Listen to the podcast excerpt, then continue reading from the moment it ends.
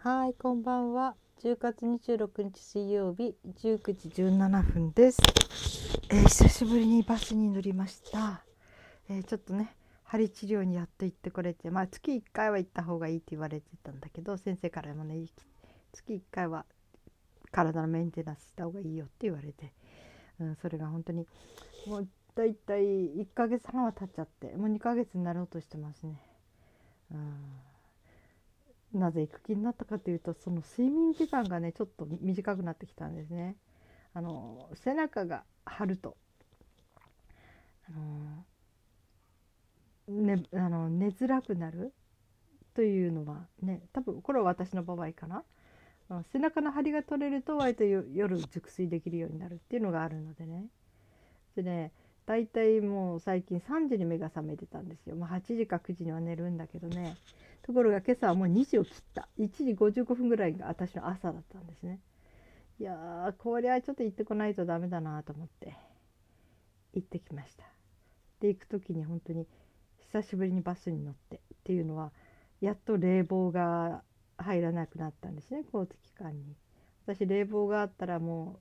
う5分乗ってられないんですよ。お腹が痛くなってあの下痢をしてしまうのでね。だからあの夏の間はもう本当に交通機関を使えないんですね、まあ、タクシーにねたまに乗る時は冷房切ってもらうし、うん、本当にダメなんですね。でバスに乗ってだからやり方全部忘れちゃってあのサピカスピカ。うん。定期じゃなくてね電子マネーみたいなカードね、うん、札幌はサピカじゃないかな、うん、そのサピカをの使い方をちょっと思い出せなくて一瞬あここに乗っけるんだなってかざしてで降りる時降りる時どうするんだろうと思ってちょっとどどこなんか通すんだったっけ？とかかざすんだったっけ？とか分かんなくなっちゃってそれでちょっと途中から前の方に座席を移動して降りる人のを見てようと思ったら影になって見れなくてね。でもよく見てるとなんかああのタッチどうのこうのって放送で流れたのかな？うん。あのね次はどこどこですって言った時に乗り継ぎ券乗り換えの方はどこどこのあのあれにかあれしてくれさいみたいな。その時あかざせばいいんだなみたいなことが分かって恐る恐るそれをやって降りてきました、うん、そしてまた針行ってでねなんかもう長い付き合いの先生だからねなんぼだかな。えーと、娘が保育園の頃からだからね。えっ、ー、ともう20年は行ってるかな。あの頃はねとにかくうんあの週に3回ぐらい行ってましたね、まあ保険も効いたし結構安かったんですよね。保険っていうかねうん。だけどその後からいろいろとね慢性的なものには保険あのー保険が効かなくなったりとかいろいろして、うん、それでも私は破格値ですね。1500円でやってもらうからきっとこんな安くやってもらえるってないんじゃないのかな。1500円っていうのはね、うんと、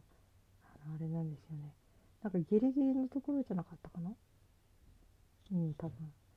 だから私覚えちゃって。他の針のとこ行った時も私その1500円でやってもらうんだけれどもって言ったらそこでも1500円で OK してくれたんだけどね。普通のとこは多分めったにないんじゃないですか。1500円でやってもらうってね、うん、昔そのね週何回行ってた時は本当に部分によってはね私370円で帰ってきたこともある。っていうのはあの顔顔の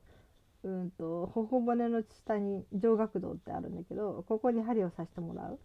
なんか上顎道炎っていうのになったことがあってね、うん、その時に針を刺してもらって治したことがあったんですね。これは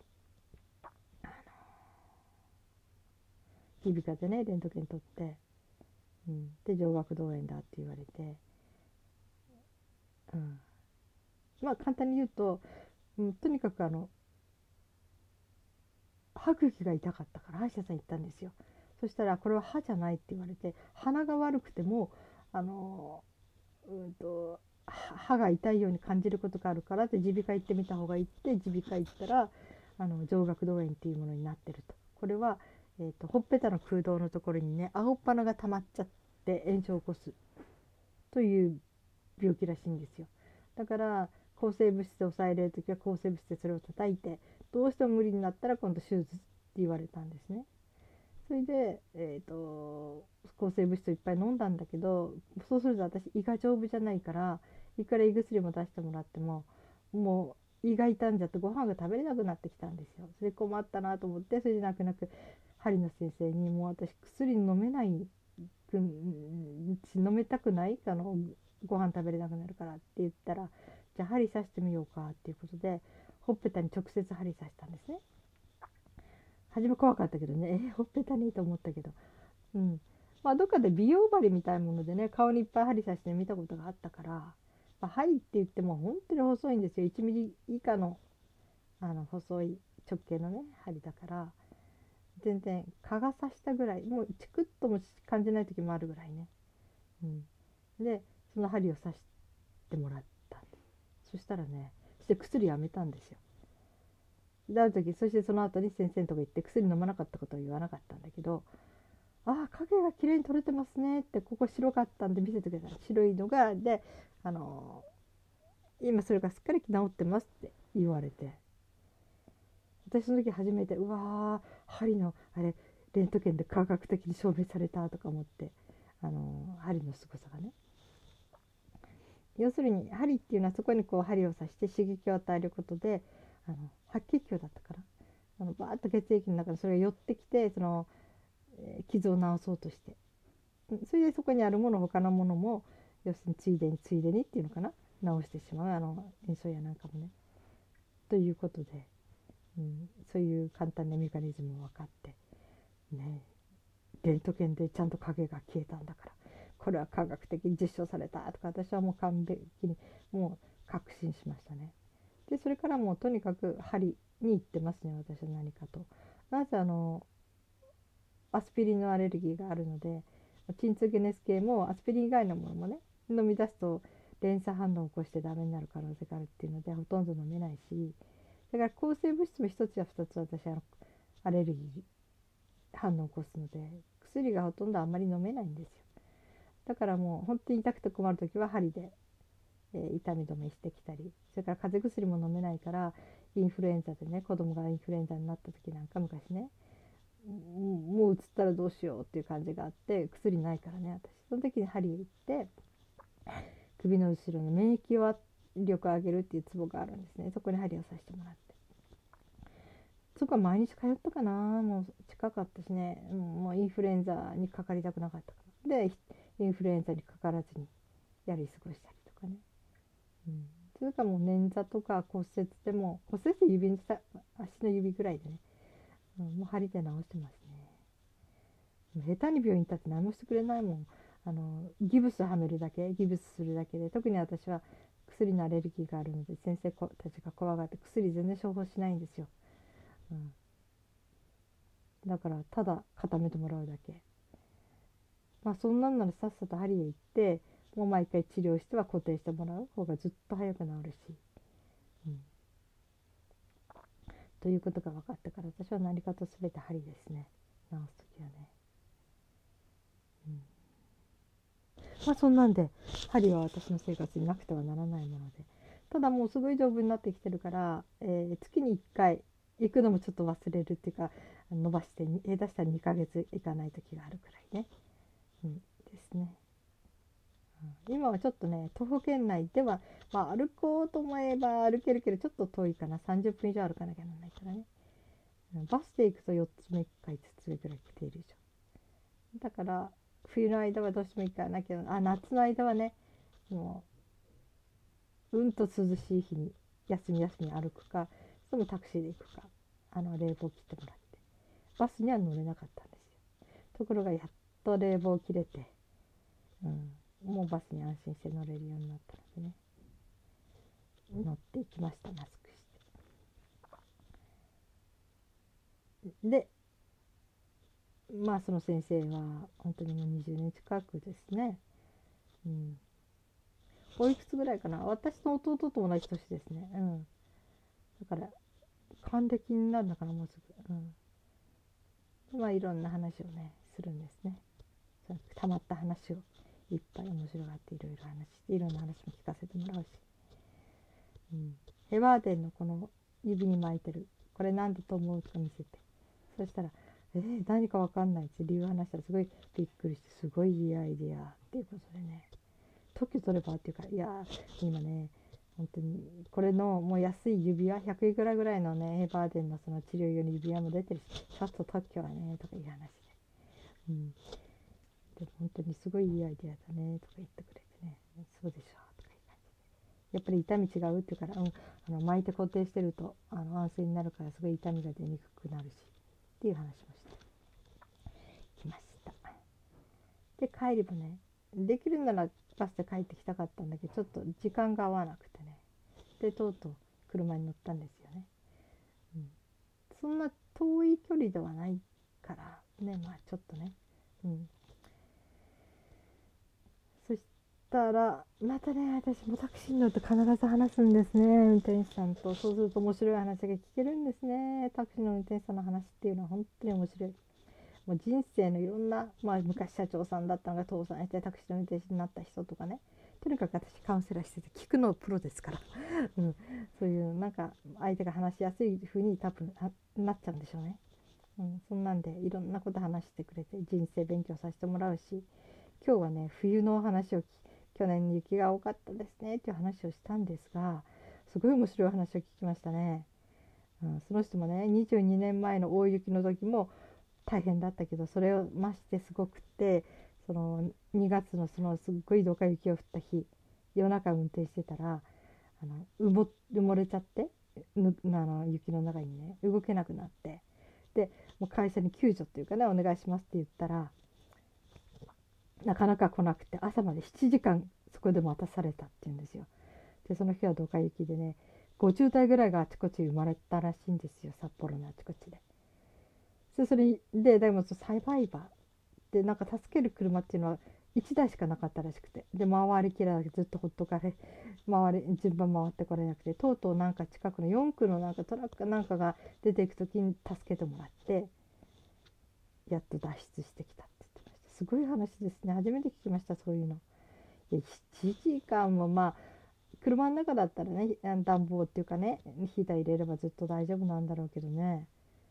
うん思わずあの「女性のドライバーいなかったんですか?」って言ったら「あ女性いるけど夜中は出勤してないから」って言ってよかったなと思って男性ならねトイレ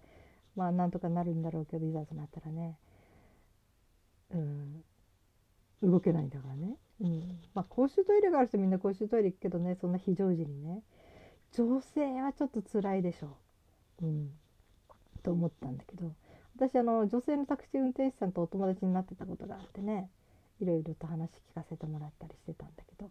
まあ、女性は大抵そう夜の勤務はないんですね。結構酔っ払いに絡まれたりね。なんかいろいろあるみたいですね、うん、だから女性は割と夜の勤務にけない人が多いみたい。いや仕事の会社の決まりみたいなね。まあ男女差別といえばそうなのかもしれないけどね。だから女性でも夜働けるような、うん、タクシー会社あるのかな。今ならあるのかな。分かんないけどね、うん、まあでも女性ドライバー埋まったのが女性ドライバーじゃなくてよかったですよね。夜中でね逆にね。うん、夜中に逆に？要するに夜中に埋まったりしたら大変だったんですよね。うん、そうそう。で昼間だったらどうにかなるか明るかったらまだね。山の中つらいけどね。そのみんなその大きな通りはいいんだけどその路地ちょっとこう小道に入るともう動けなくなるって。そういうとこで動けなくなったらまあ本当に周りに何もないっていうような北海道ですから。うん。そういうようなところがあったりすることがあるので。ねそういう時に女性1人だったらまず思うのはトイレどうするんだろうと思っちゃうんですね。うん。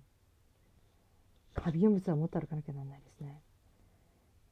そう。なんか聞いたことがある。ある宇宙飛行士元宇宙飛行士だった人がなんかすごい山を越えなきゃなんなくなってあの車でね。20時間、うん、それ地球に帰ってからね、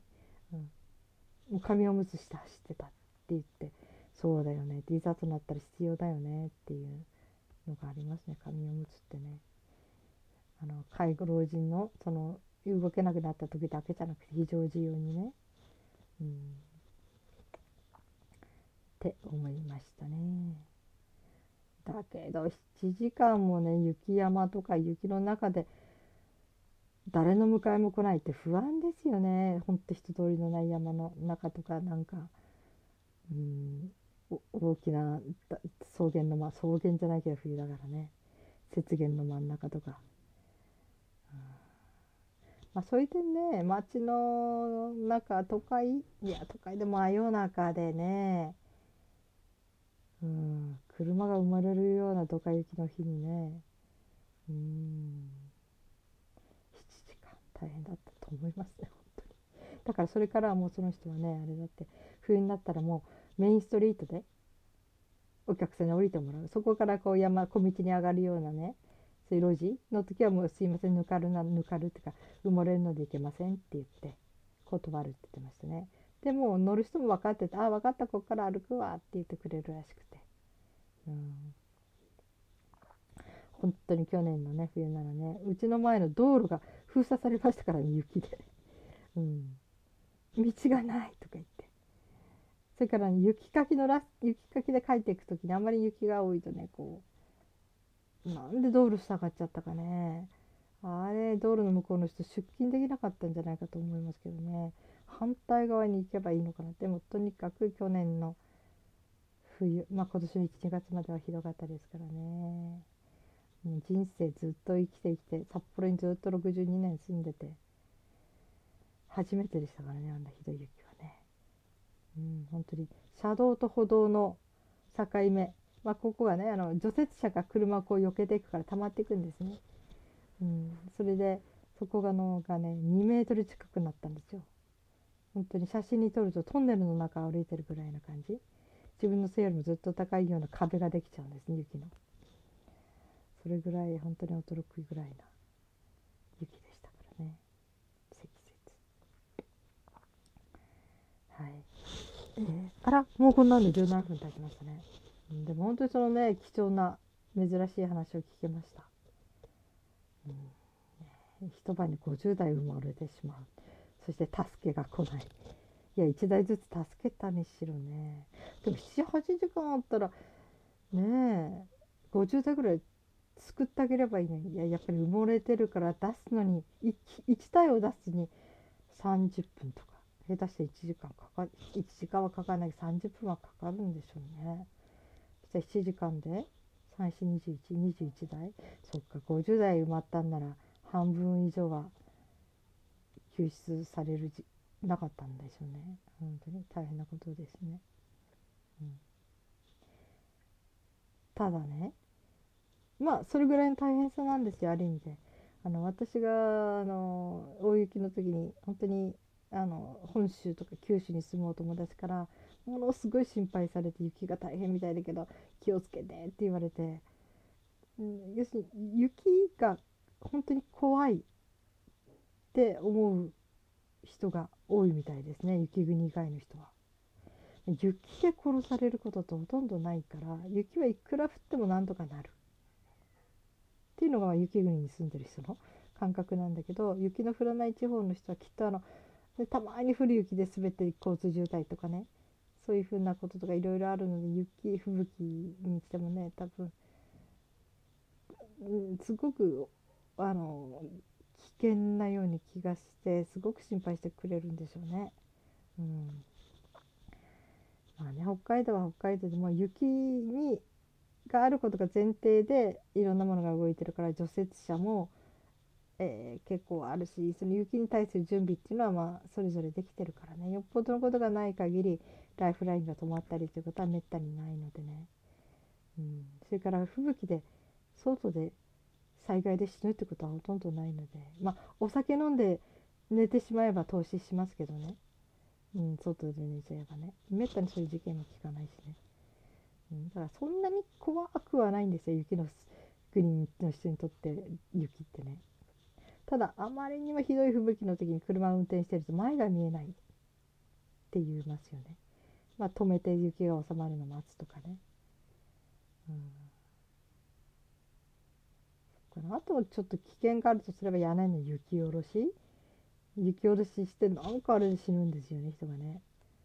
あ屋根から落ちてなんで落ちて死ぬんだろうと思ったらその中にあの雪がその積もってる雪の中にスポッと入って窒息するらしくて。だから雪下ろしだけは絶対ペアでやってくださいと。あの必ず誰か一人相手があついてて、うん、だからいざとなったら雪から救出する。でもこういうふうに言うとやっぱり怖いですかね。怖く聞こえるでしょうかね。ただこの雪下ろし自体がね、うん、今してる人って少ないのかな。なんか少し屋根も変わってきてるらしいですね。住宅のその雪になんとかうまくやっていくためのというね。だからある程度雪が積もっても耐えられるような、えー、